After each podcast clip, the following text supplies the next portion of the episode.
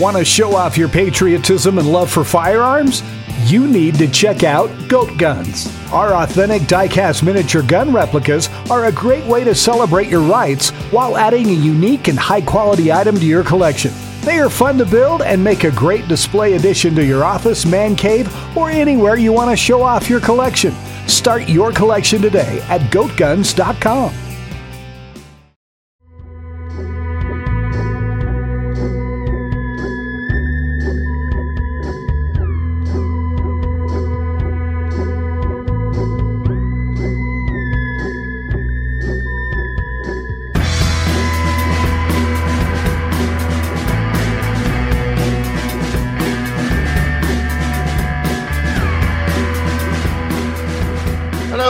I'm JP, and welcome to a new show on the Grapple Podcasting Network. Sounds fancy, that.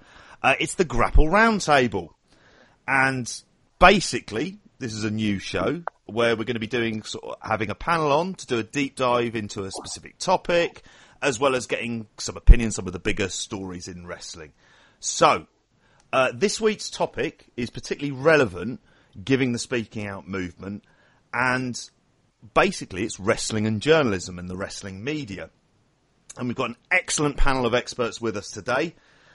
First of all, we have Emily Pratt, who is a freelance writer and contributor to FanFyte and Deadlock, as well as the journals Mind Games and Orange Crush.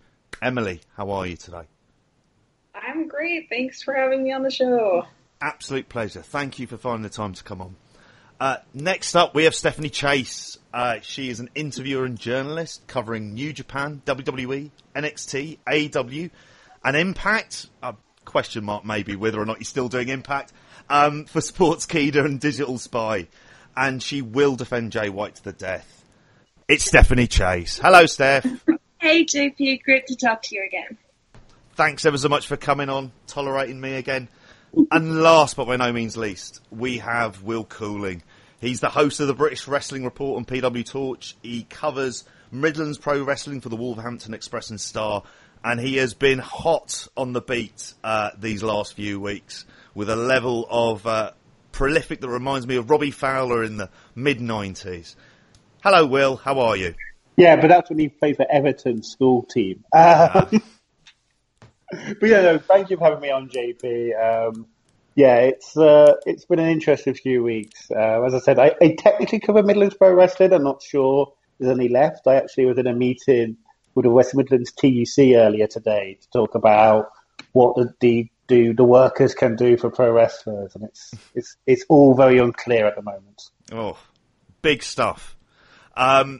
So first of all, let's get started. Let's get straight into it, Emily. Go straight into no pressure. Emily, start at the time. Yeah, exactly. Going to turn this into Jeopardy at some point as well. How do you think, from what you may well have read or heard, how do you think the coverage of Speaking Out has been? I think it's been a mixed bag. How the quality of the coverage, it doesn't correlate with like people being professional journalists or people being like hobbyists or kind of like having started their own blog and working on building it and stuff, which is interesting. I think we've seen some good like responsible reporting of really gathering like all the facts and presenting them in a responsible way, and some people doing some quality like analysis about like would this be different if there was a union or kind of other options.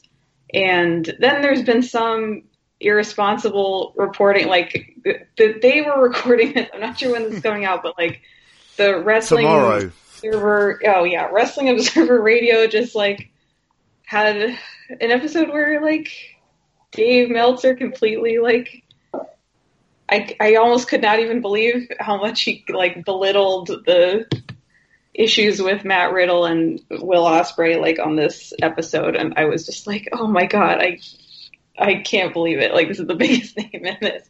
So it's been a mixed bag. I'm trying to like kind of you know, when I hear or see something really bad, I try to remember, like, okay, there are so many people who are handling this, and in a way where it's like they remember everybody involved is like a human being, and being good at wrestling or not good at wrestling doesn't determine your worth as a human being or as like somebody capable of like doing good or bad things. So yeah, that's overall my take is like really a mixed bag, but like there is a fair amount of good stuff out there, I think. Steph, how have you found it? Because obviously you kind of deal much more in, I suppose, sort of the mainstream world of wrestling.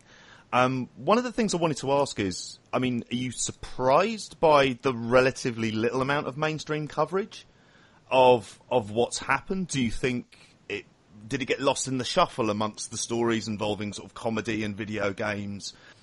I wouldn't really say I'm surprised at the lack of mainstream coverage, because wrestling getting any mainstream coverage that doesn't really happen. And I think, yeah, with other industries like comedy and things that have happened in film, that's obviously a much bigger industry, so that's going to get all the spotlight on it. And with wrestling, you had some allegations such as Matt Riddle being someone that's on WWE that people may, like, that's a name that would have got attention, but so much of this was happening in the indie scene that isn't going to get reported on anyway, that I think, yeah, it did get completely missed by the mainstream, and but maybe it will come up eventually as further things happen, but right now I can't say I'm surprised that the mainstream didn't pick it up, because I think to the mainstream, anything that happens in wrestling that has any seriousness isn't serious because it's wrestling. I don't think that the mainstream can look at it in the same kind of objective way, because they just don't understand wrestling anyway. So it's kind of harder for them to see.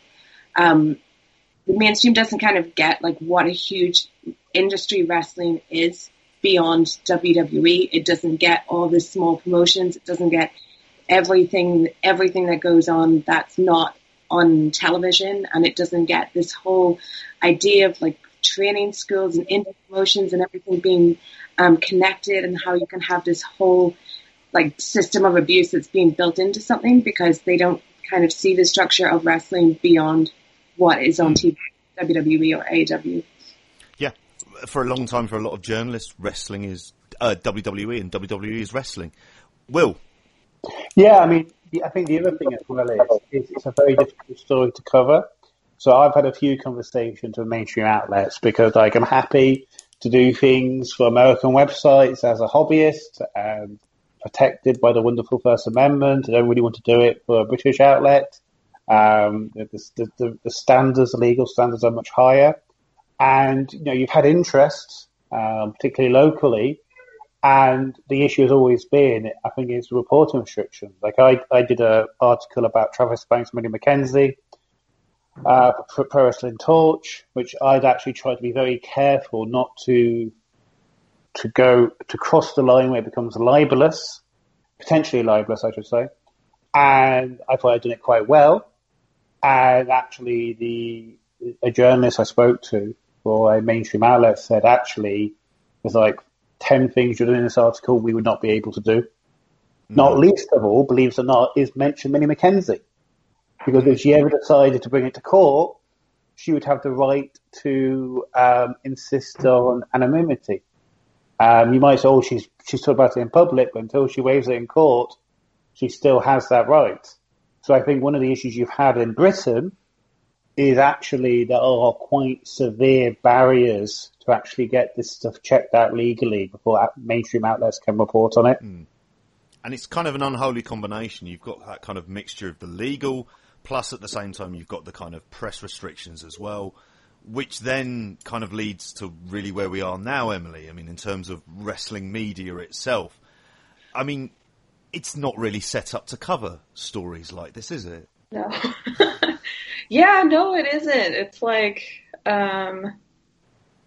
yeah, I mean, people generally get into doing media for wrestling because they like wrestling and not because they're,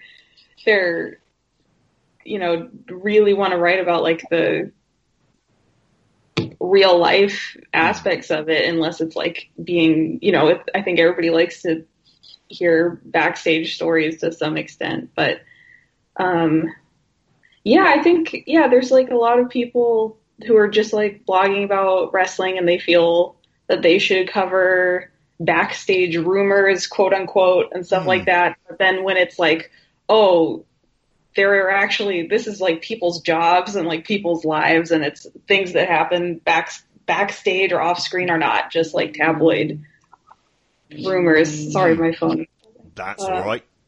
Yeah. So I think that some people are probably finding they're not really like equipped to deal with it personally, as well as like some, I know when I worked for Uproxx, which I did until recently, kind of anything serious, we had to go through that. That was like a larger website. We were like the wrestling section of a larger website that covered music and sports and stuff like that. And kind of anything serious, we would have to get sent through like another level of editorial and stuff. Just this is like an American website, so we didn't have the same situation as Will was talking about. But yeah, that's another issue also. Which I like in our case, I think this was like, it is good to, if you're normally write about more lighthearted pop culture stuff, and then it's like, okay, we don't normally deal with this. Yeah, let's have more people check it out. I think that's like a good practice, but it is like. It is like, you know, so many places in media, people are like already kind of just stretched to their limit, and they like are not paid very well. So that's like, it's hard for people to kind of have the incentive to like, they really have to take it upon themselves to like usually put in the extra time, even if it's like at a professional outlet. And the thing you have to remember is the discourage from talking about difficult topics. I mean, yeah. We saw this for coronavirus, it'd be true for things about sexual assault. Advertisers don't want to see the advert next to a depressing, horrible story. And so you're an advertiser-funded website, there's a lot of pressure to not talk about this, just talk about the stuff that actually your WWE fans want to talk about. And I think that's one of the things you always have to, you can't overlook, you know, like, to a certain extent, people get the media they deserve. And I think wrestling fans get the wrestling media they deserve. And I'll give you an example. I used to write for Slice of Swear magazine. I don't think, before my dad will mind me saying this, they had to have a WWE guy on the front cover. They tried to do the occasional veteran WCW guy. They tried to do the occasional UFC guy. They tried to do Impact. If they did not have a WWE guy on the front cover, people would not buy the magazine.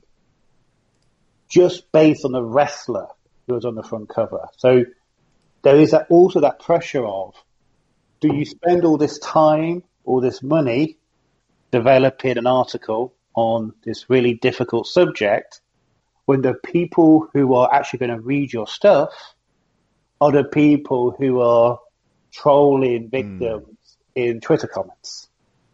The whole system is set up to actually not talk about these issues. Yeah. And it's funny. I mean, earlier on, Emily, you mentioned Dave Meltzer. I was kind of thinking and looking at like it's very odd because you look at the kind of different areas of journalism that exist. He's kind of doing he's doing feature writing. He's doing news. He's doing reviews. He's doing columns, but he's also kind of doing investigative journalism. I say investigative in inverted quotes. I can't think of human beings who are kind of set up to do that. And, you know, in your profession, Steph, like, are those, all of those skills, it's not feasible for you to be able to cover all of these things? No. And a wrestling section of somewhere would certainly not, like, have that many people on staff for people to take on all these different things. Like, it's so hard enough to get the person to WWE and to do wrestling itself is this business that like people on the outside don't understand, and people like have all these different thoughts of. And then when you look at how wrestling journalists, because the secrecy of wrestling have been traditionally treated, it's no wonder that wrestling journalism isn't that great, even if we did have like a mainstream backing. Because just to use like Dave as an example, obviously this has not been a good week to be. No. But if you look at the history of like Dave's writing and this whole idea of like dirt sheets and whatever, and how like the wrestling industry kind of looked at that to the point where it's like they didn't even want anyone reporting on wrestling. And even the fact that wrestling has a history of like the after mags of people actually selling magazines of these character stories is kind of bizarre when you think about it as well. So I think wrestling just has its own kind of weird problem where there's a certain section of fans that don't want anyone to in any way like critique wrestling. It feels like only in wrestling would you have that debate that you see online of can you even critique a wrestling match if you haven't wrestled? Like that's like such a wrestling thing, because just the industry in itself with the secrecy that it's had, with its strange history, that is all bred into how wrestling journalism is, where it's this weird thing where you've got some people that write for some mainstream outlets, and that's very small, and then you've got a lot of people, sometimes with a much bigger platform, that are essentially bloggers who are, or in a way, just tweeters who are just trying to raise their profile as much as they can by using like backstage rumors, backstage this, you know, like that kind of to like draw people in.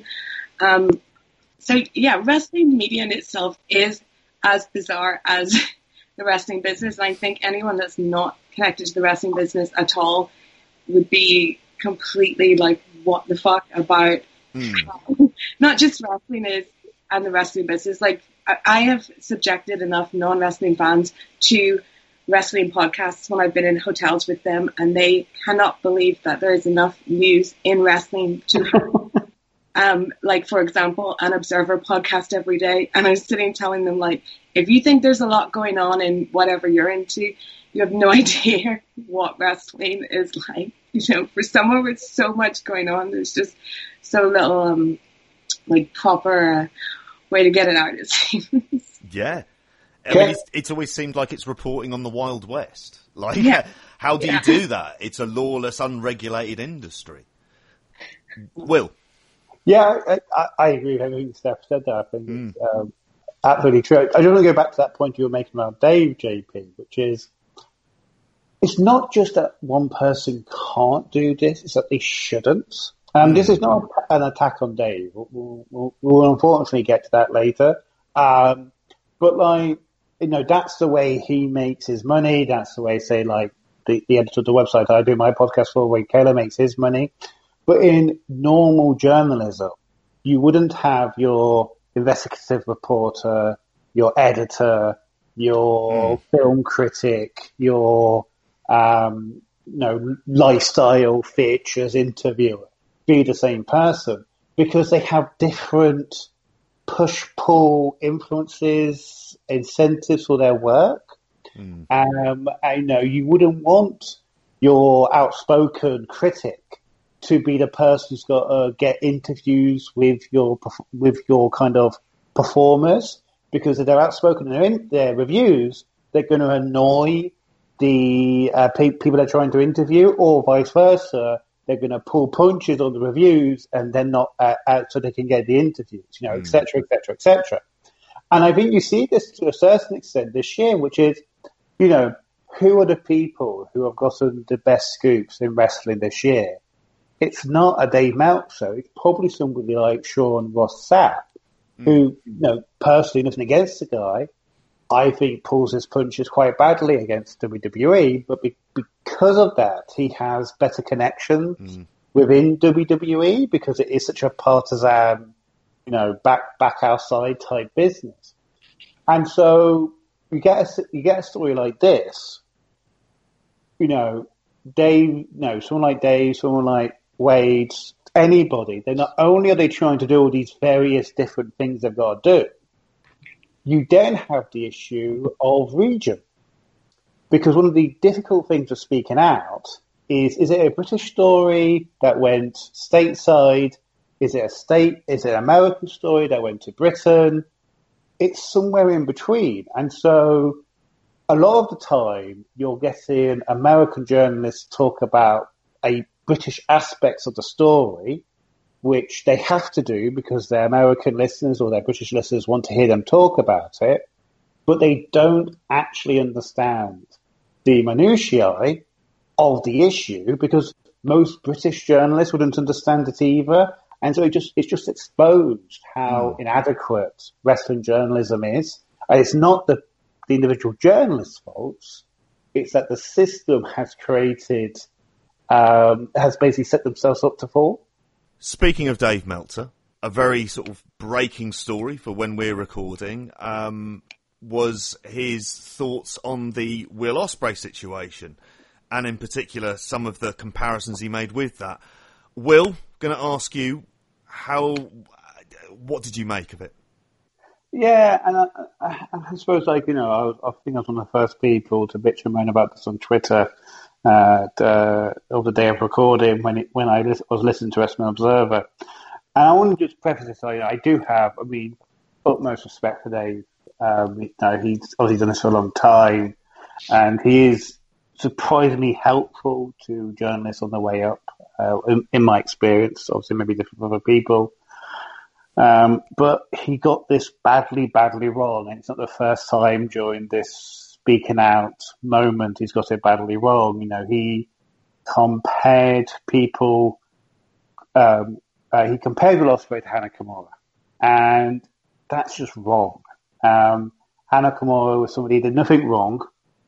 There was a silly stunt on a reality show that got a vitriolic, hate mail that she was co-opted into doing by the television company. Exactly. It was nothing to do with wrestling. It wasn't wrestling fans sending the hate messages. It was the reality show fans.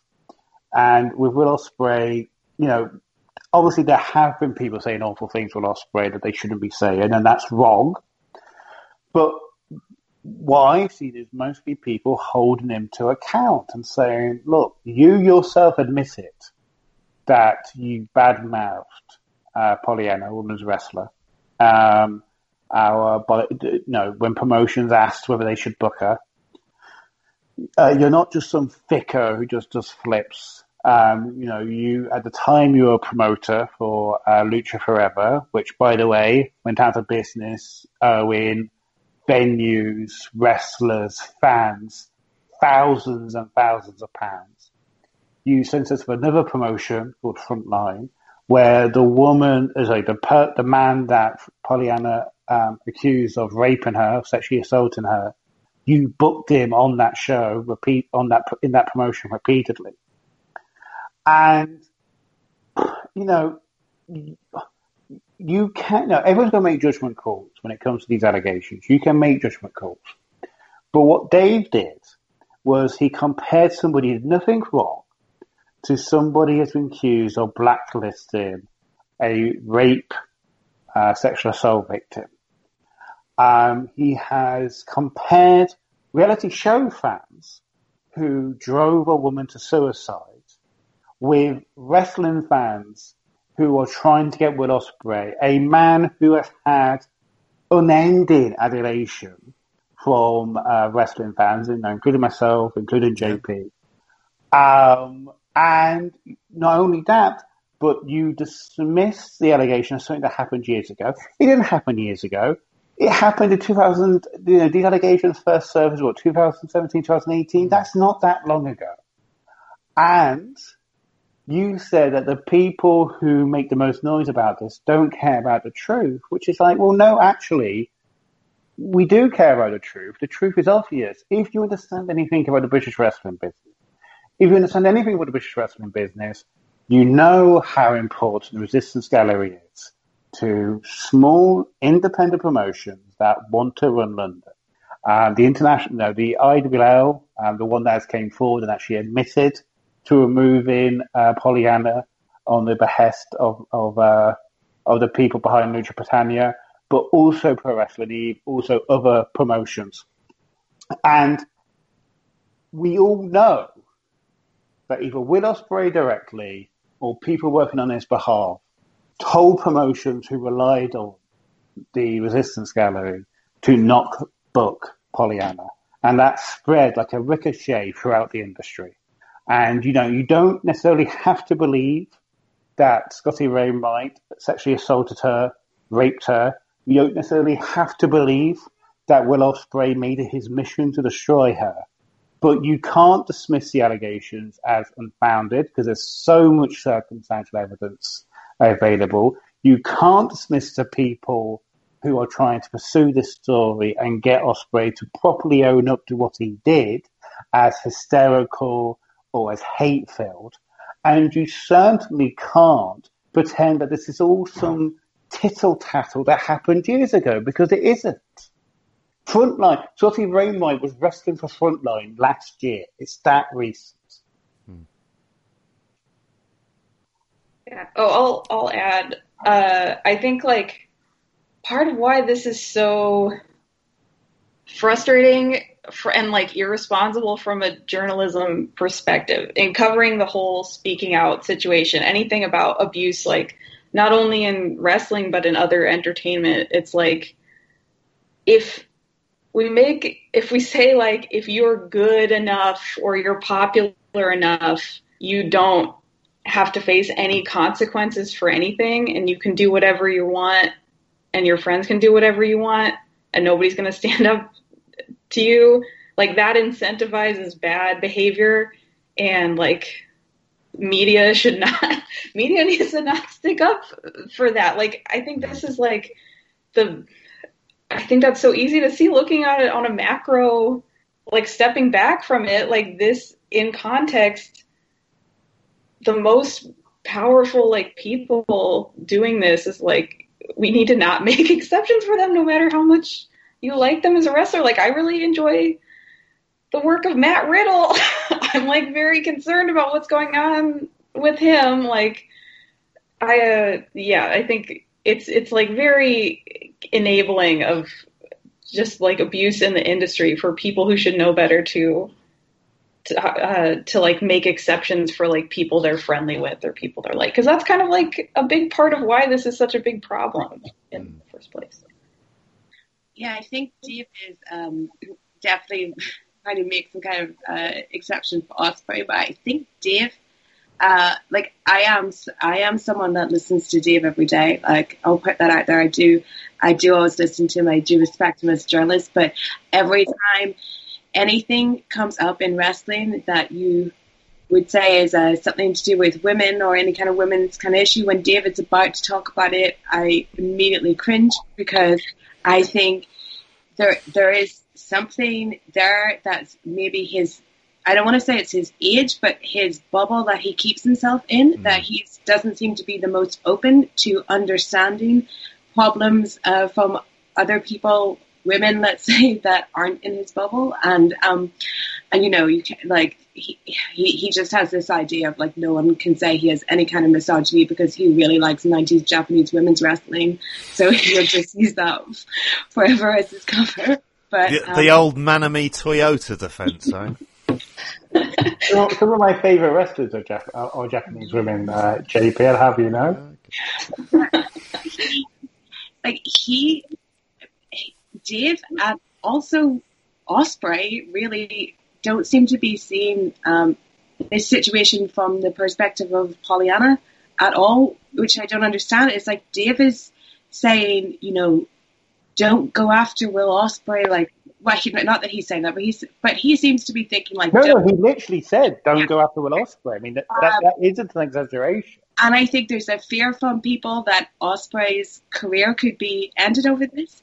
And anyone that's having this fear, and even Ospreay himself, doesn't seem to be showing any understanding or empathy towards what Pollyanna went through that might help them come to understand why it is an issue and why it is bad. I think Dave wants to see it, because there's not like a clear solution for it, okay? It's not like you can say he should definitely be fired for this. Like, no one seems to have a clear answer of what we should do with Will Ospreay.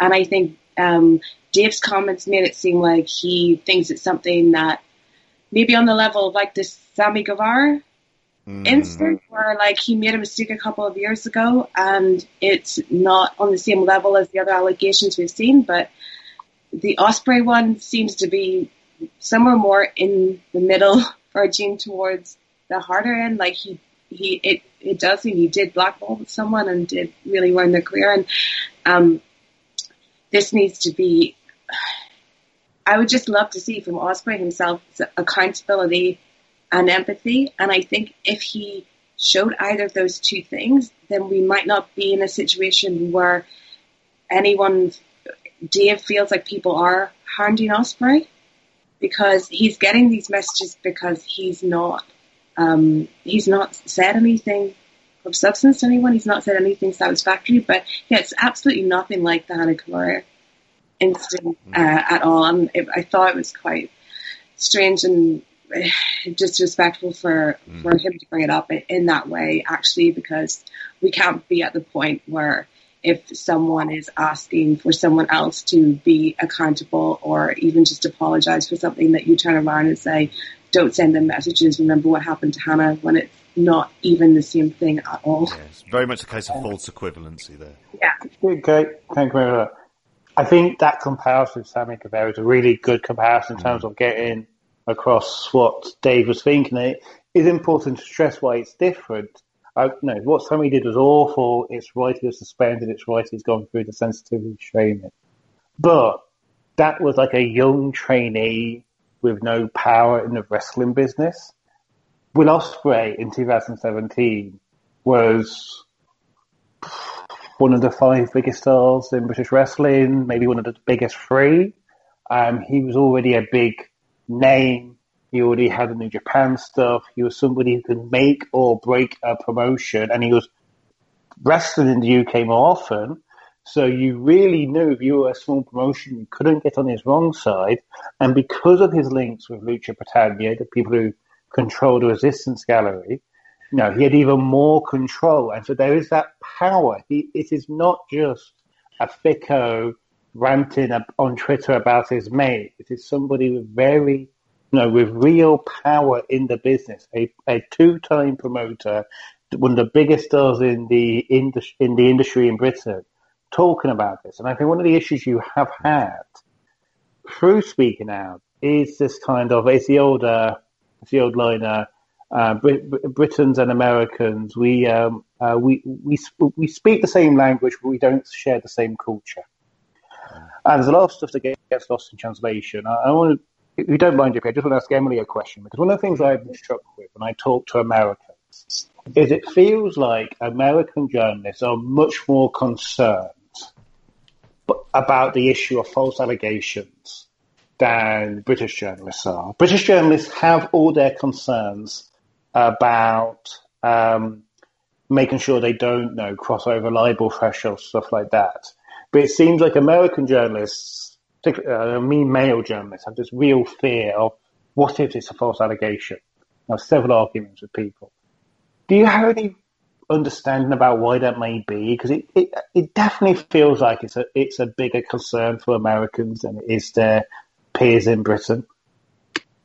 I don't really know. I think, yeah, I don't really know, because it's like, you can definitely cover this stuff, I think, in a way in America where you are not like going to get sued if you just report like the facts of like the story of something like this, where somebody made an accusation, somebody responded and stuff like that. Like I don't really understand it. I think like some of it is like there is like misconceptions about how common like false rape accusations are. Like, but I don't really know like,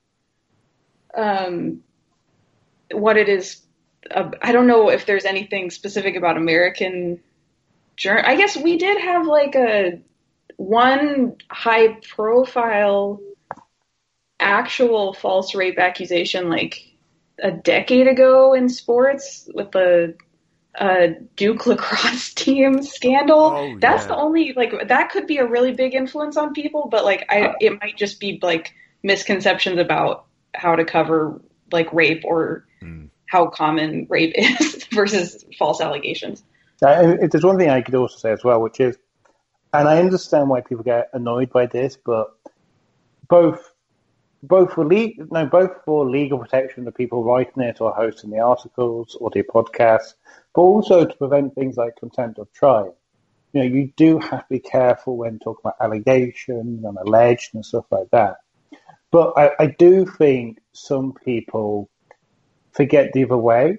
Because, yes, obviously, if you repeat a unsubstantiated allegation as if it's fact, you risk unfairly damaging somebody's reputation. But if you accept a unsubstantiated denial as fact, and then cast aspersions on the person who made the initial accusation, you are damaging that person's reputation. And at the very least, you have to keep neutral language on both sides. I think this is one of the things where, unfortunately, I think the Wrestling Observer has fallen down, which is, you know, it is the tried and tested. This is an allegation. The denial is true. We need evidence of the allegation. But the denial, that stands up. And I think that's what we've got to get beyond. Even if you don't want to be too crusading, you don't want to be too out there when it comes to this, at least treat both sides with the same sense of neutrality, because otherwise you are just empowering people who might abuse women. If not these particular people, the people that are watching this and realize they can get away with whatever they want if they're a good enough wrestler. Yeah, I think that's a good point. Like how serious it is, like, to be a person, to like be believed to be somebody who like goes and accuses people of like extremely serious crimes. Like that's also like, that's very bad for that person's reputation also. Mm-hmm. So like, you gotta be careful, but it's like, I mean, definitely recognize like how risky it is for somebody to accuse like a powerful person of anything. It's incredibly risky. Mm. I mean, you won't notice, Emily, because it's about British politics. But our Labour Party, our equivalent of Democrats, they're in the process of having to apologise in court for, I think, 7 former party staffers who went forward with allegations of anti-Semitism, and they said these allegations are false. They're a bunch of cranks. They're all just saying it because they hate the current leadership. And they said, well, hang on, wait a minute, you're attacking our character, that's libel. And I think that's, again, like, that's the thing people don't recognise. If you attack people who make accusations, that's libel too, if it's not true. Yeah. Dave, he would really have been better saying something completely different than what he said, because he literally sounded in his post like he was almost teasing that there was something that people didn't want to know, or like didn't know or didn't want to know. And it's like, okay, Dave, if you think like there's something that needs to be more investigated here, why don't you go for it instead of making a really cryptic comment at the end when you firstly like compared the Will situation to Hana. It was just like a really bizarre, bad, kind of totally non-journalistic way to handle it at all. Yeah, I think as well, just one thing that just add on to that, sorry, JP. Also, Dave could just say he doesn't want to cover this. Like, he has enough, you know, if he's really that uncomfortable with it, if he just wants to do match reviews, if he just wants to do obituaries, if he just wants to talk about, you know, the ups and downs of the ratings, he can just do that. Like, there is something to knowing your own limits and knowing what you can and can't cover. And But yeah, no, again, like I'm a huge fan of Dave Meltzer, but this was a bad misstep. I know, Emily, for you cover a number of promotions, don't you? All non-WWE, would that be correct? Yeah, I kind of, like, when I started writing for Uproxx, like, everybody was, I mean, people were already doing all the WWE and Impact, and I watched New Japan, so... You dodged a bullet, basically, didn't you? I did. I am glad with what I ended up with. So I kind of, like, because that was what people were not pitching already, I was like, I kind of made it a habit to look at, like, stories out beyond WWE, because that was just what made sense for me to do. Yeah. That is true. And did you find when you were dealing with these promotions, in order to kind of cover various features that you would be writing, that it is the problem of kind of how wrestling itself is structured in terms of being able to kind of get access? You know, did you find, like, and you, I'm imagining, like, all of you would have had those various points of thinking, how the hell do you cover this business? It's just... It's decided almost that it's intrinsically set up not to be covered in any kind of serious way. Yeah, I guess it is interesting. You have to have kind of like even trying to contact like a wrestler or wrestling promotion, it's sometimes easier. Sometimes you can just go through their contact information, but sometimes it's better to like ask your friend who knows somebody who works there and is like, will they really answer this, or can... you give me some other contact information? Like, I was just doing this the other day. So it is, like, the layer of secrecy, I guess, really varies by promotion. And, yeah, it's, like, definitely, you know, it's like a carny business. And I guess every company wants to control their own narrative, but it is interesting with wrestling because of just how it's set up. It just varies by... by company, if you're even able to like talk to them, like talk to a representative of the company at all or anything like that. It almost feels, I don't know how you feel about this, Stephanie, like sometimes with the smaller indies, like companies feels like too grandiose a title. I mean, I can understand it within sort of WWE and New Japan, and I can even imagine, say, even a Dragon Gate has an office per se of people working for them, and a lot of the Japanese promotions as well. But do you feel, Steph, that, like, what can really change within this? Like, I mean, and that's really kind of where we are at the moment. And I say this as someone who records very much a fan podcast. If there was a grandiose term that I would give myself, it'd be more of, say, a critic or a reviewer as much as anything else. But... I can't always admit to being professional about wrestling. Is it a case where the people who cover it need to kind of deal with it in an act of, you know, treat it with the level of seriousness it deserves? Is it about trying to influence? Is it about trying to turn wrestling mainstream in order for it to get the coverage so it is scrutinised in the way where the access has to be kind of given by the companies and it's very restricted what you can do?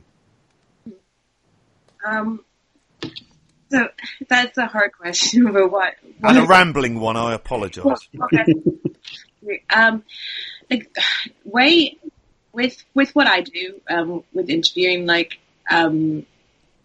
so I never wanted to do reviews of Raw and SmackDown or anything. So I got lucky that the opening was there of someone to be an interviewer, and that's like the way I want it to cover wrestling. And the other thing I didn't want to do was kind of like report the rumors or anything like that.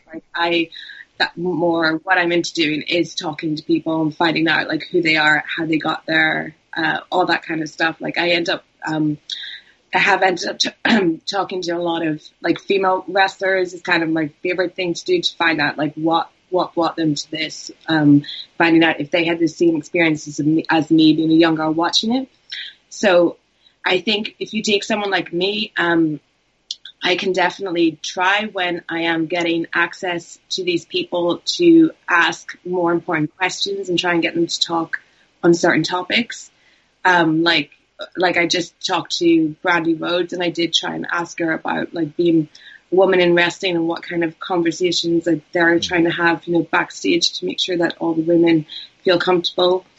But as far as, like, just the whole wrestling landscape, I don't know if there needs to be some kind of separation between, I don't want to say, like, journalists and non-journalists, but it seems like everyone's just in the same basket.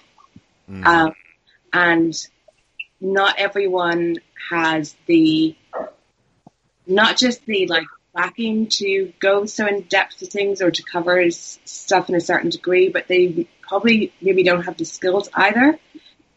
So it's just very hard. And I think like Twitter kind of exasperates that as well, because, you know, can set yourself up as someone that's commenting or writing on the wrestling industry, and all you have to do is send out tweets. So, I don't know. It's very difficult to know what because we can't all just get together and decide, like, this is what we're going to do, guys, as wrestling, you know, journalists of the world.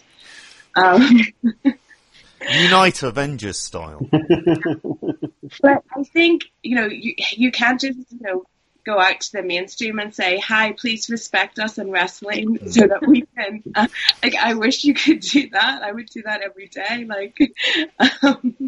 But I think all we could do is like the people that actually want to make wrestling something more serious, something that can be taken more seriously, so that if, like, God forbid, other things happen again, that this can become more of a mainstream story.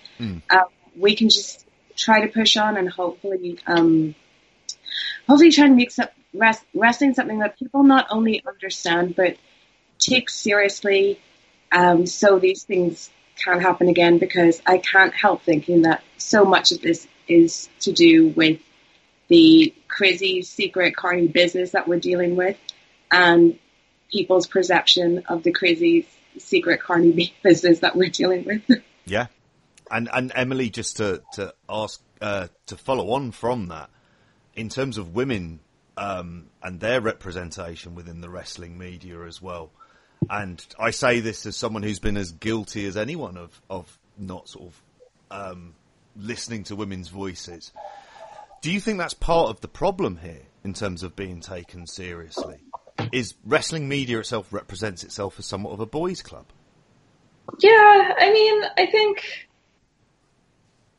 I don't know if that, like, that's an issue specifically with, like, wrestling media as much as it is with just, like, wrestling fandom, really, where, you know, there's, like, I mean, there are spaces in wrestling fandom that are, like, just, you know, women in, like, Discord channels and, like, on Tumblr, because they, like, do not even want to deal with regular, like, wrestling Twitter and stuff like that, where it's just, like, yeah, I'm just going to, like, hang out with like 10 of my friends in this Discord channel because I don't want to deal with this. Like, I don't want to deal with some dude getting in my replies because I didn't like this match or whatever. And just like silly stuff like that, where it's like, you know, people fight about dumb stuff in like all fandoms. But yeah, I mean, maybe if people are in wrestling media, it would help to kind of, I guess, talking about like more mainstream art forms. Like, I think it's generally accepted you can have different like critical approaches to things, and they're valid as long as you can like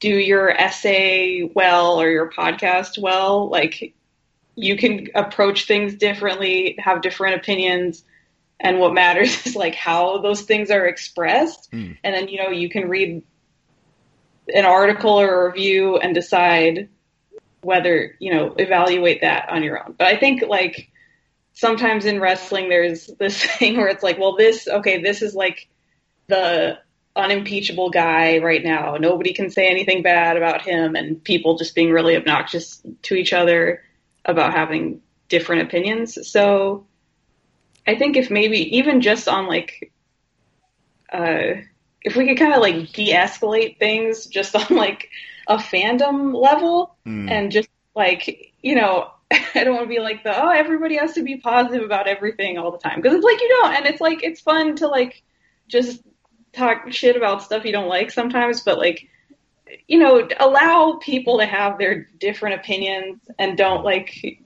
decry them because like girl fans are dumb or whatever. I think that would probably help, like, as a start, I think. Can I mean it? Because I wonder whether we need to escalate things. Because I used to think, like, why is it that wrestling's not had a game against?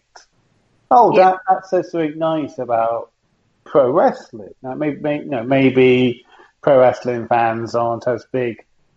A bunch of knuckle draggers has some aspects of the video game community.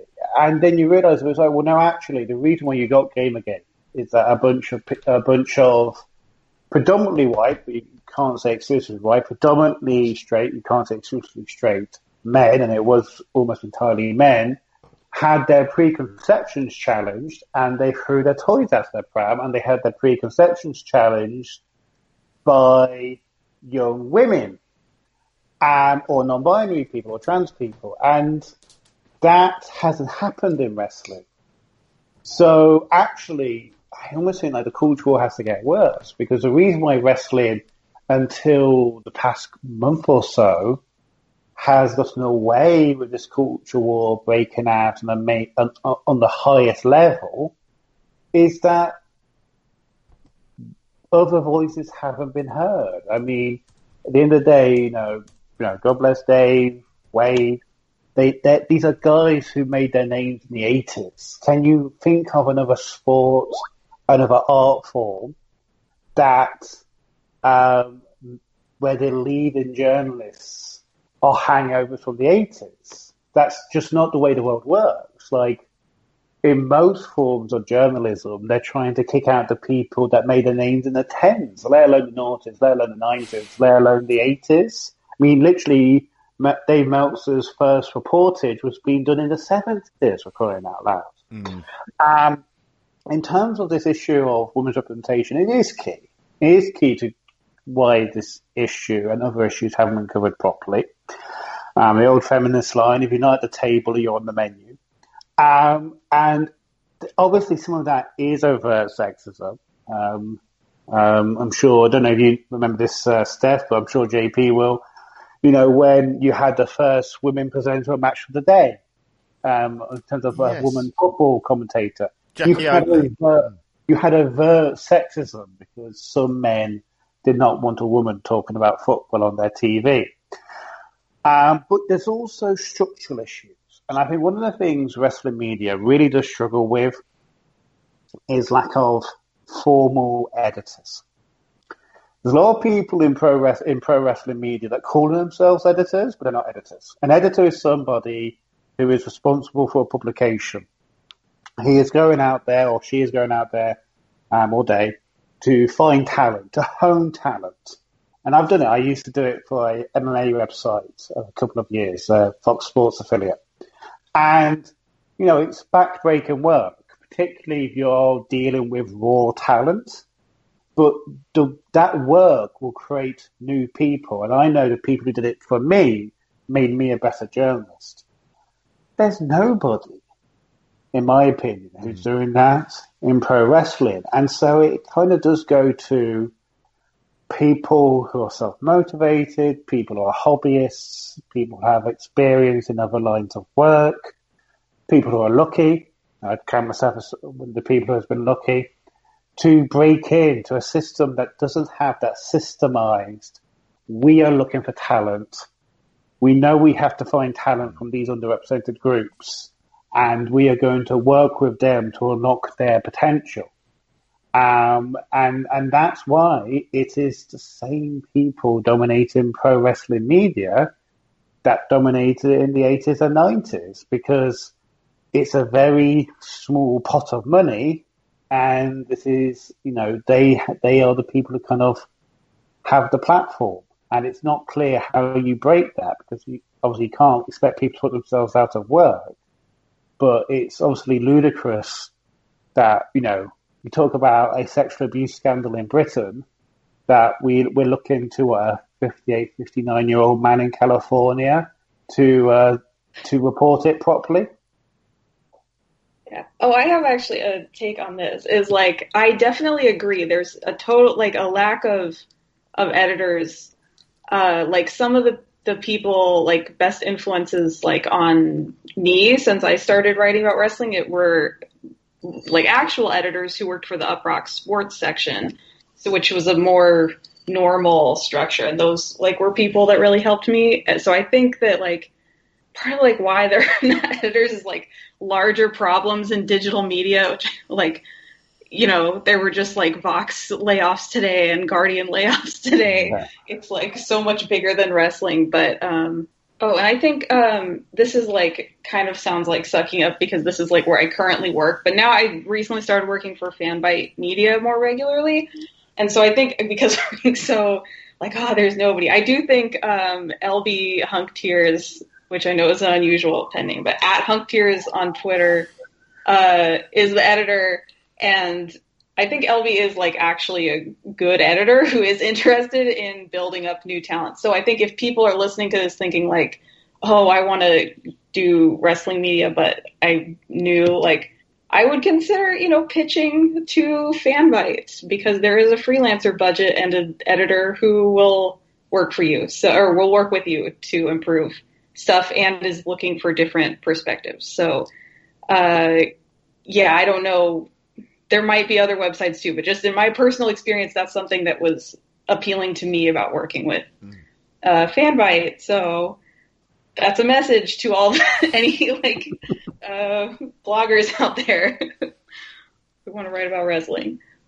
And like journalism itself is so hard to break into, like let alone wanting to do wrestling journalism. I think like someone like me got lucky that I wanted to do wrestling journalism, ended up getting a job at a place that covered wrestling and then said, hey, can I do the wrestling stuff? You know, like that kind of way. Like that's really the luckiest way you can get to do wrestling journalism, because before that, you know, I tried to get in anywhere doing wrestling and it's like, no, you basically have to find another job that will lead you to doing a bit of wrestling, and then when you start doing your wrestling stuff, you have to find a way to expand that and have people accept things less than an interview with The Rock, because you know, it's like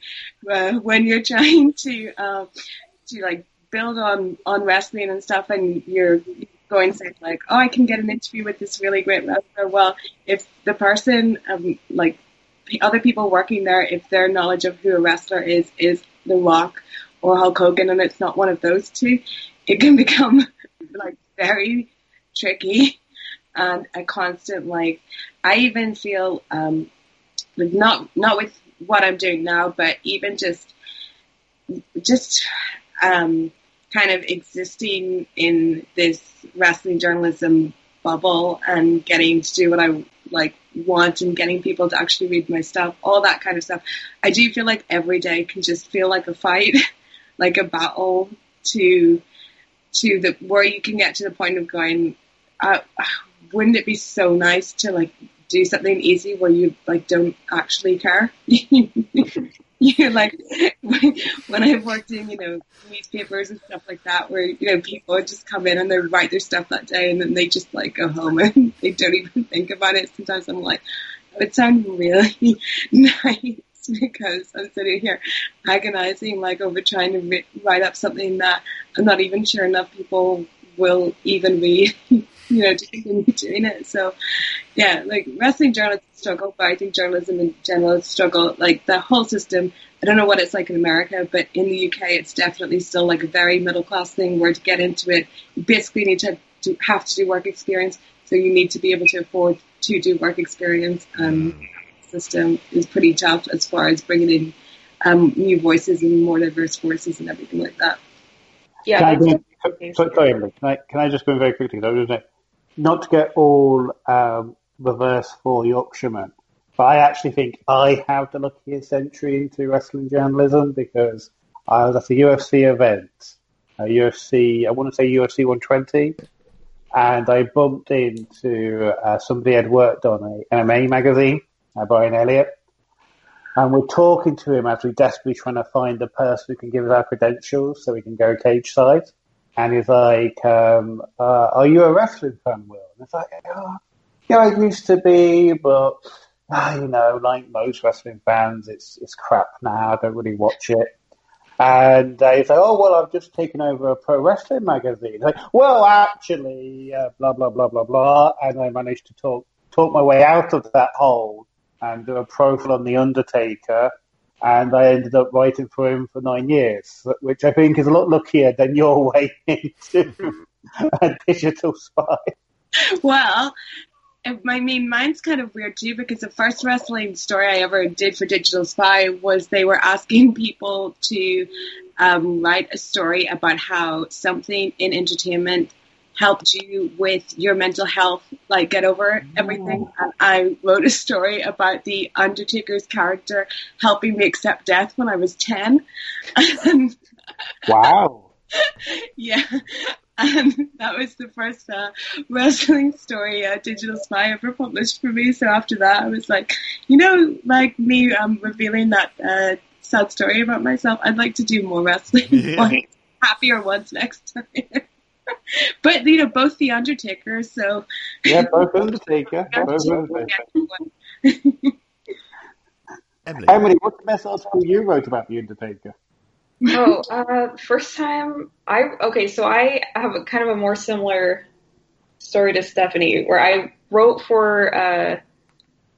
as a work experience, or I guess I'd say unpaid internship over here, I worked for a local theater and arts website, and had like a day job and stuff like that, and then would go do that. And then I pitched a story about a local indie, which does not exist anymore because it was riddled with sexual predators. Go figure.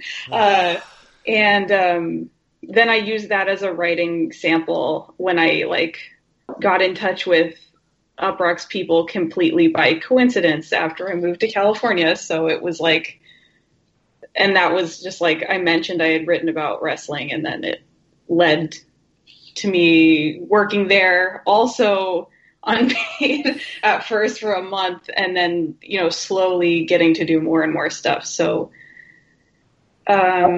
yeah, the way in is very weird and difficult. I mean, that is one of the things that is overlooked, and it's one of the things I have to push back on people sometimes. It's and I don't begrudge Wrestling Torch because I think it allows me to come and go as I please, so I've got a full-time job, but I've written for a magazine for 10 years, I've written for websites 10 years before that, and when they brought me onto the podcast, there was no budget to pay me. The local newspaper, I was doing the West Midlands report again. You go to them and they say, well, we'll take the stuff, but it'll be for free. I mean, I do think people don't realise, this is before the coronavirus and the apocalypse has hit journalism now. They don't realise how non-existent the margins are that journalists' outlets are existing on, and how there is just no money for anything.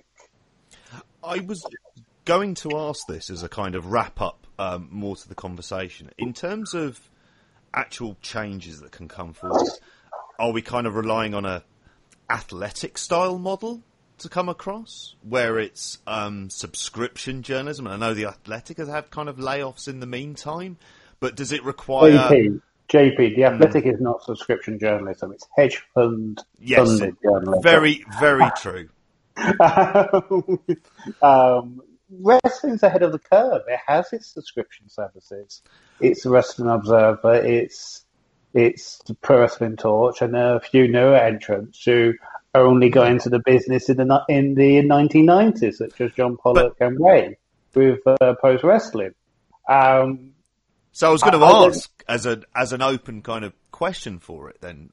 I think any kind of subscription-based thing is not going to help us broaden and diversify and get the coverage wider and better, because you have to be a certain kind of hardcore immersed fan to even subscribe to something.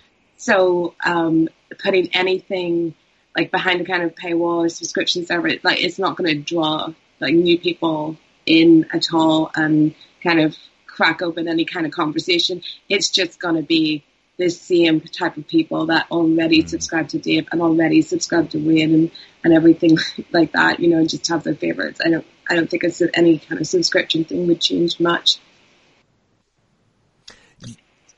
Well, one of the things I wanted to kind of ask, it leads nicely into a much sort of... Before you change topic, Dave, the one thing I have thought of, because although I am usually a big proponent of paywalls, and I will fight to the death or mean tweets on Twitter, anybody who attacks newspaper paywalls. The reality is wrestling adopted paywalls pretty much before anybody. Yeah. Paywalls is not the issue for wrestling media. Yeah. The issue is, because there are several well-established paywall sites, you're really struggling to establish why people should pay for you as well. Mm. The one I did think of, I was reading, I've never bought a copy of the Blizzard. You know how the football periodical has launched its sister one that you can read for free? Yes, excellent. I was having a look at that and I was like, maybe that's what we should try and create. You know, almost like a pro wrestling quarterly that is on, a bit like the Voices of Wrestling, actually, their annual New Japan book, where, you know, it's nicely produced. There is avenue to pay for it. And you release that once or two or three times a year. Well, actually, and that's a way of actually showcasing some features about the big issues, because One issue you have the internet is the internet. You have to have your story within a day or two of a news story breaking. Otherwise, it's very difficult to get people to read it. Like the internet places a premium on immediacy, and the benefit of even digital magazines is it gives space to do the research, do the reporting, to actually going more in depth. Well, one of the things, actually, Emily, I wanted to ask you, because that you write in journals like that in terms of Mind Games and Orange Crush. Is that right? Yeah, Orange Crush has had one issue and they came out. Orange Crush, I know what is intended to be like an arts journal, not necessarily a news journal, but I do think that a news journal, like quarterly or something would sell, I think, if there was like good. I think you'd have to have a mix of like more established writers with like new voices, but I do think that would work.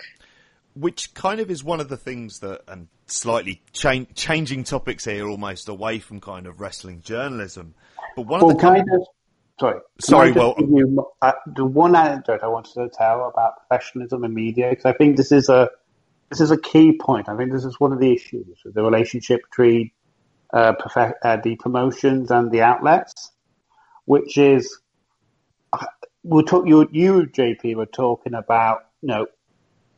No, some of these promotions aren't even companies. You know, they're a couple of blokes doing it, and it is always blokes doing it in their spare time at the weekend. But obviously, that's not true of progress. You know, progress is, you know, I've done the articles on it. It's a very profitable big company. I think before the pandemic hit, it had 7 people working for it, either part time or full time basis, not including the owners.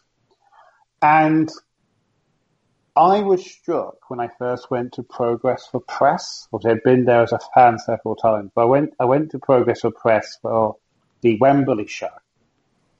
And I've been going to UFC shows at Ringside since 2009, and UFC. And I know this is hobbyist, part-time reporter, but the first time I went to UFC, they made you sign a contract. They made you promise not to do all these sorts of things. Made you promise not to cheer, promise not to be drunk, etc., etc., etc. You get to Progress. What's Progress doing? They're literally giving the journalists beer. Yeah. And me, JP, I like my drink, don't like beer, but I like my drink. But my thing has always been, if you're there in a formal press capacity, you don't drink. You drink after you've done the show. And I was just, you know, and you had people, you know, from Talk Sport, Wrestle Talk, Cultaholic, and they're just drinking their beer. And I'm like, this is not how anybody in MMA media, other than the Brazilians, Brazilians are awful. Anybody who's been at a UFC show will tell you the Brazilians just go wild. It's quite remarkable. But no, no one in MMA media would behave like the most of the British media crew would do at a Progress show. Yeah, and it just talks about the lack of professionalism that's endemic in British wrestling. Well, a company that I normally would say is always professional, but this last weekend I started to ask some very serious questions, and I wanted to kind of cover something a bit more fun and light that on a regular week would probably send me somewhat insane. And we have a couple of sort of big New Japan fans, which is always interesting as a company that I think has done a lot more to kind of grow and cultivate its fan base a lot better than we ever kind of really appreciate. But I want to ask, and I'll ask you first, Emily, is everything evil or is everything just shit? No, everything is evil. Come on. No, I read your take on this, and I won't lie. I had a thought. I was more positive about the evil turn than a lot of people, although I didn't really care for his matches last weekend. But I did like a lot of his New Japan Cup matches. But I don't know. I'm pro the evil turn because. It's partly, I think, because everything sucks so much in the real part of wrestling that this just insane storyline where it's oh, suddenly he has this wild Spinal Tap entrance and Hiromu's screaming, and it's just such a weird time for wrestling where it's they can only do 1/3 capacity crowds anyway. I don't know. I'm I'm here for it. I'm here for just Dick Togo is here. Let's go crazy. This seems like a good time to experiment with something in a fun way. So I am a Naito Homer. If he ever gets any IWGP heavyweight title match in the future, I will be all in on rooting for Naito. But I am excited about what they're going to do with evil. Maybe it'll suck, but I'm here for it. I'm on board. You're on board with it, Steph? Yeah. I loved it as well. I think I said to you before, JP, that I had this, fantasy of Hiromu winning this tournament to, bring happiness and light to us. And obviously that didn't happen.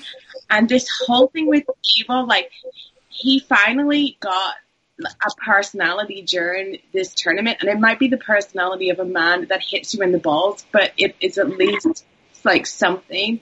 And then to get to the final, him joining the Bullet Club, and then him actually winning. You can't fault Gedo for actually really getting behind someone, for saying, okay, we're going to move your factions, you're going to change your look, and we're actually going to put the two belts, because I don't think anyone expected that. So I thought it was amazing. I think hopefully Hiromu can get something out of it, because his performance at the end of that match was such the theater that I love of New Japan. And I just my whole story in my head is that evil spent this whole lockdown getting more and more angry about how people just think Sanada is this great handsome man, and evil has been out there in his cloak, in his eyeshadow, and no one has even given him a second thought, and he's just been fuck this, I'm kicking you in the balls, I'm joining Bullet Club. The only person I feel sorry for is my mum, who's Jay White's biggest fan and wants Bullet Club to release an official statement saying that he's still their leader.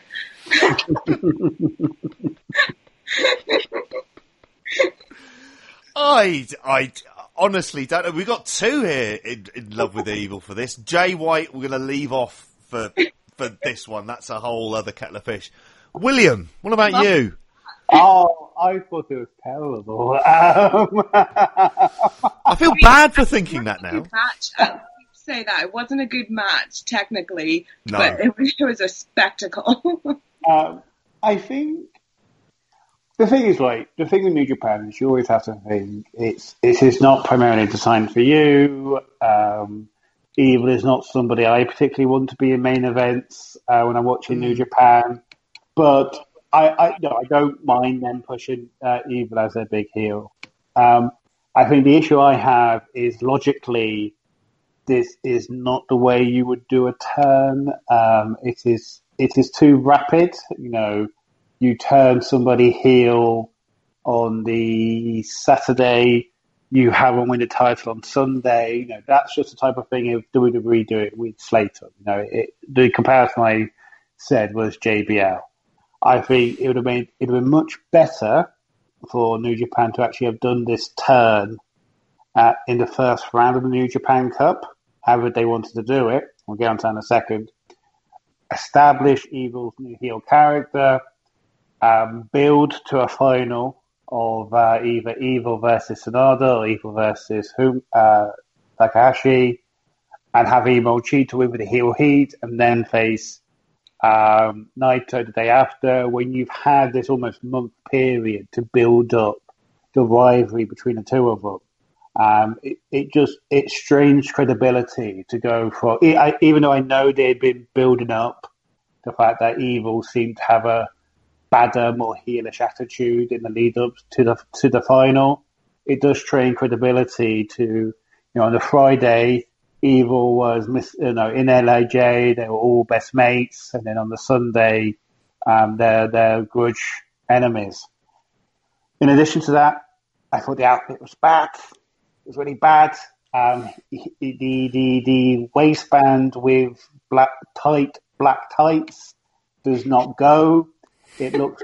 I'm not saying this in a negative way. You know, if you want to be Bender from Futurama, go for it. But it does look like a ballerina costume. It was more Awesome Kong, I thought, than anything else. But Awesome Kong did not wear ties for the reason it doesn't work. You know, I've seen plenty of people wear those waistbands. They're really cool, but they're meant to be like warrior outfits, so you don't usually have tights on underneath. And it just didn't work. I also think the tights, black tights, slim thighs. Unfortunately, they don't slim mine.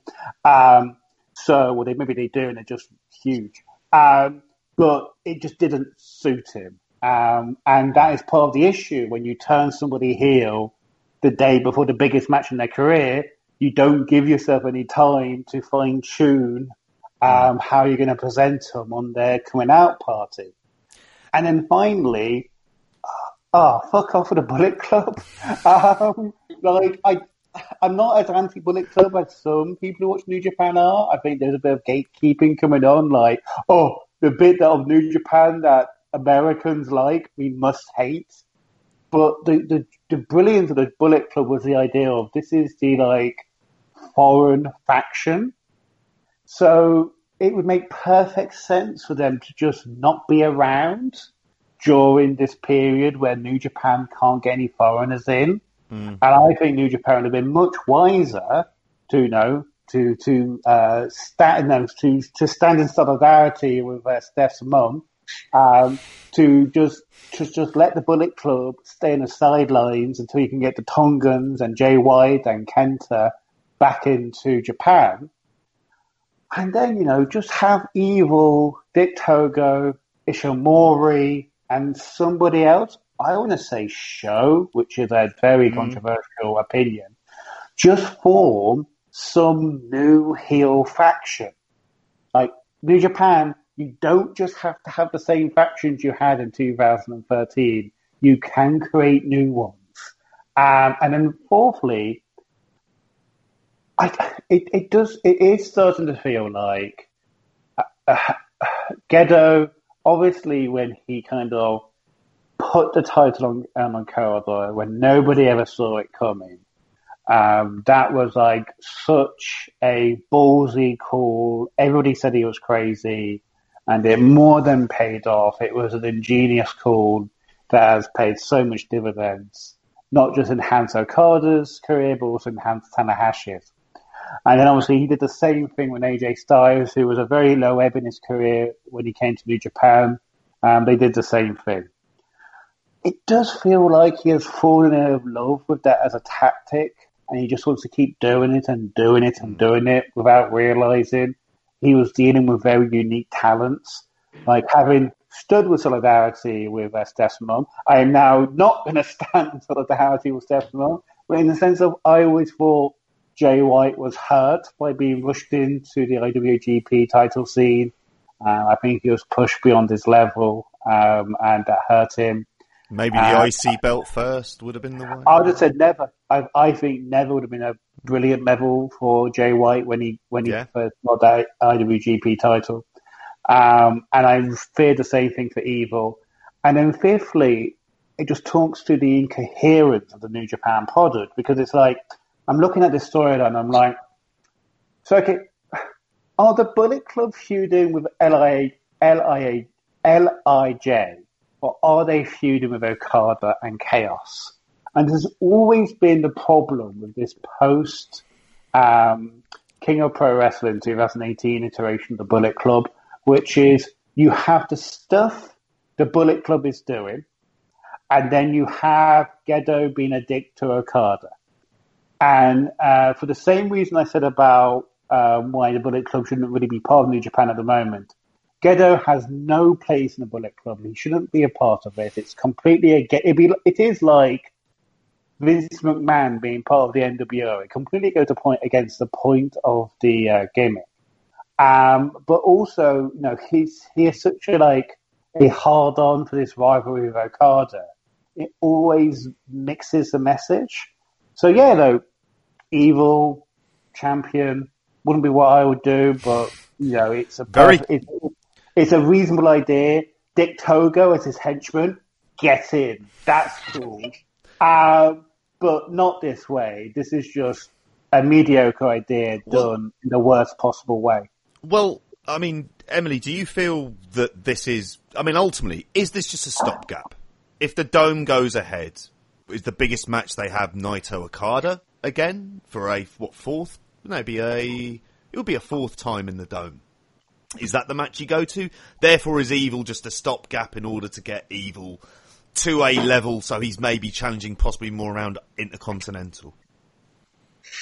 Gosh, I don't know. I guess I haven't thought about, what are they going to do for the Dome this year? Because my big theory before this was that they were going to do, Naito was going to lose to Ibushi, and that would, crown him. But that was also kind of what I wanted to happen, but I was like, this is plausible. But I don't even know, are they even going to do, can they even do the Tokyo Dome? I haven't thought that ahead that far, but, I feel like maybe the plan is to put it on a more established guy for the Dome. I think that seems pretty plausible, whether that's Naito Okada again, or maybe, I don't know, they were hinting at Naito Tanahashi for a while. They could do that. There are a few other options. I can't even think of, what are they going to do for Wrestle Kingdom? Because the world is too crazy. My working theory has been, after this is my best case scenario, as somebody who is a Naito stan, and I will still say, which the Match of the Month podcast on this here network agreed with me after they rewatched the matches, that the Naito Okada match was much better than the Okada Ibushi match, which I thought was highly overrated. A good match, but highly overrated. But my hope is you get Naito Evil, and obviously we all know Naito hates the IC title, and so Naito refuses to challenge for the IC title because he never wanted it in the first place. And so Naito beats Evil to get the world title back. You can do whatever you want to do with the world title. And then you have Evil with the IC title, heel IC champion, to be chased by Sanada. Steph, how are you fantasy booking New Japan then in that case to get to the Dome? What are you going with? Oh, God. Pressure. I can't really see Evil headlining the Dome, but then again, I could not see Evil being the double champion last week, so that's a stupid thing to say. But I want to the issue with them not having the foreigners at the minute. I first want to see what they're going to do with the G1. Like, hopefully they'll get the foreigners back, cause they are going to need them. They don't, I don't think have enough to make a great G1 tournament. I don't know what's going to happen with Bullet Club, because I feel like it's either going to have to be Jay White and Evil forming some double evil team alliance, or this turning into a rivalry where we have a split Bullet Club again, maybe. But then with Naito, like, I don't know, that poor guy, he just can never catch break. But I think when it comes to Evil, like, the real money's probably in Evil and Sanada anyway. But then in my, like, heart, I just want to see Hiromu rise into the heavyweight division and actually be like the savior of everything and take down Evil. That's why I kind of thought that when the match with Evil was made for both championships, you know, when Hiromu said, like, you can put one or both in the line, I don't mind. In my head, I was thinking, but just put the Intercontinental title on the line, because then Hiromu could, like, feasibly win that, and it'd be awesome. But now he's put them both on the line. It's like, well, they're not going to give Hiromu both belts unless Gedo is just fucking with all of us. And this is just going to be like a merry-go-round of belt changes till we get to the top. I think in terms of Hiromu, that will be, for me, that's the long term. I think we're going to get a bit of a Naito journey with Hiromu, which, considering Hiromu's fan base, I think is going to be sheer fucking torture for them for like 4 years, until you get one moment at the Dome where he'll win and then probably get attacked. I would do a storyline where Naito is like so depressed over what's happened, and Hiromu is more that kind of like angry dad. Like, we got to go fight this, and Naito's like, no, I just want to, like, I'll just not fight anyone.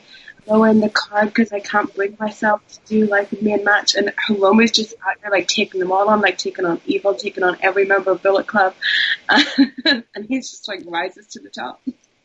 And you've got to say, like, I can't believe you're saying this. It may have been Sarah Farrell, but like Hiromu must be in the running for Wrestler of the Year based on his performances, which is remarkable when you think of what he's came back from.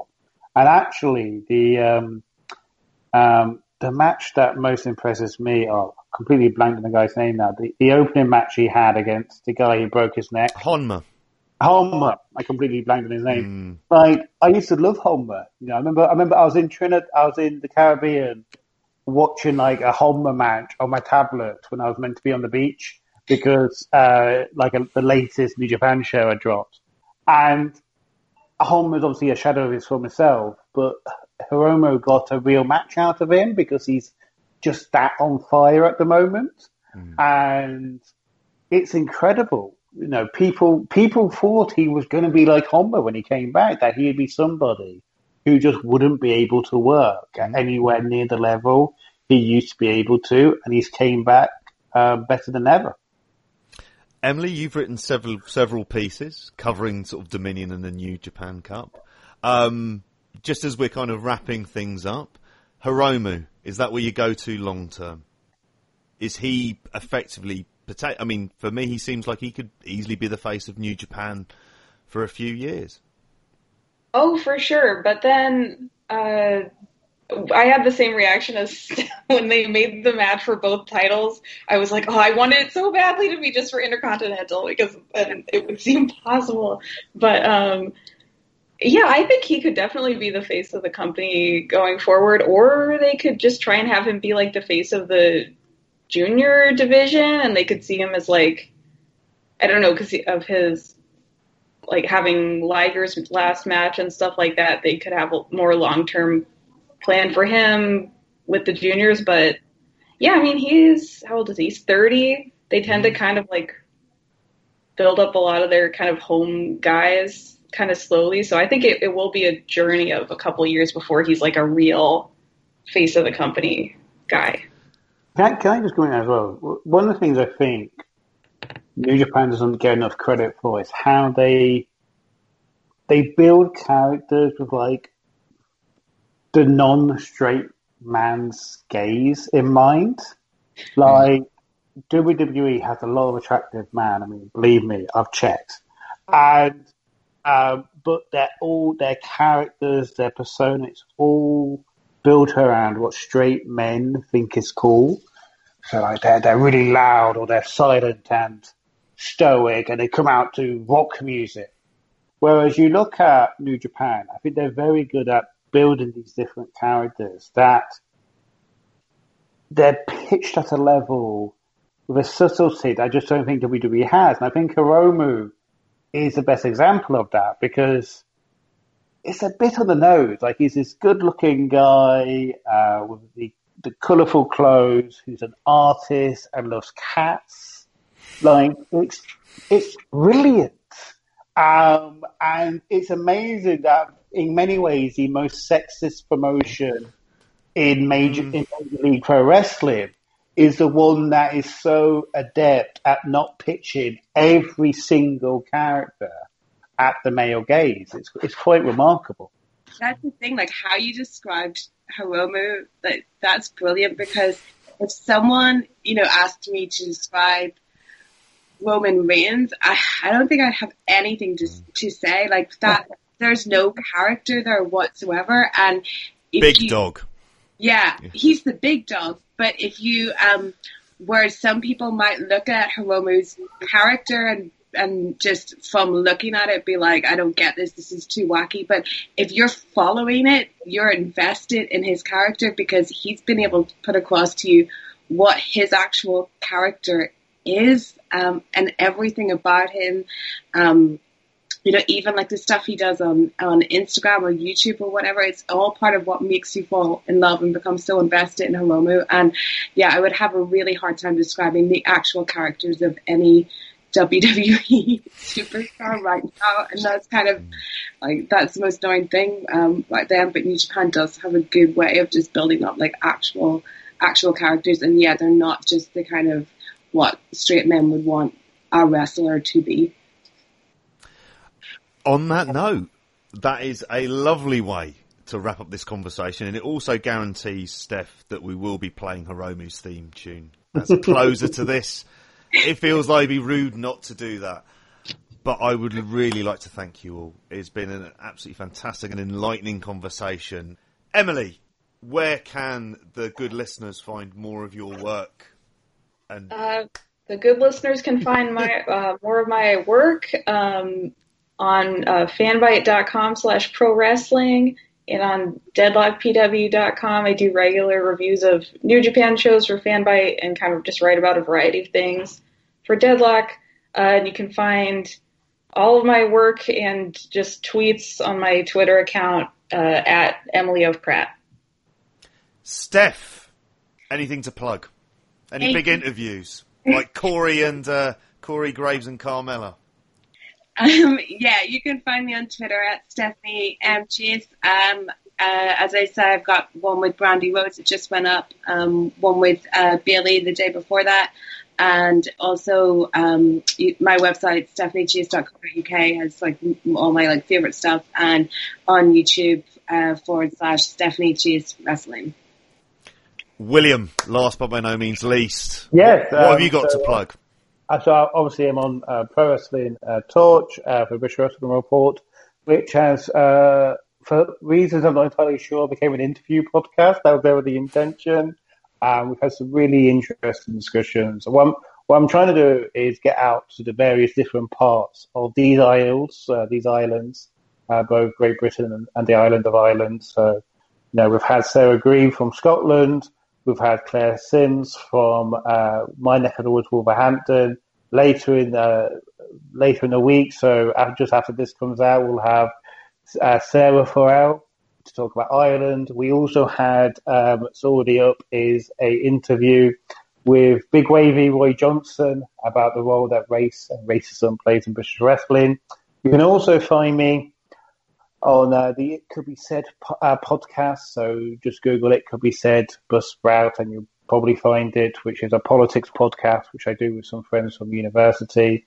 And I will give you one final plug, which is for my shoot job, I have the great pleasure of hosting Patrick Vernon, who is a civil rights campaigner and cultural historian, to talk about his campaign to make Windrush Day the anniversary of the arrival of HMS Windrush into the UK, carrying people from the Caribbean to settle in Great Britain to make that a public holiday.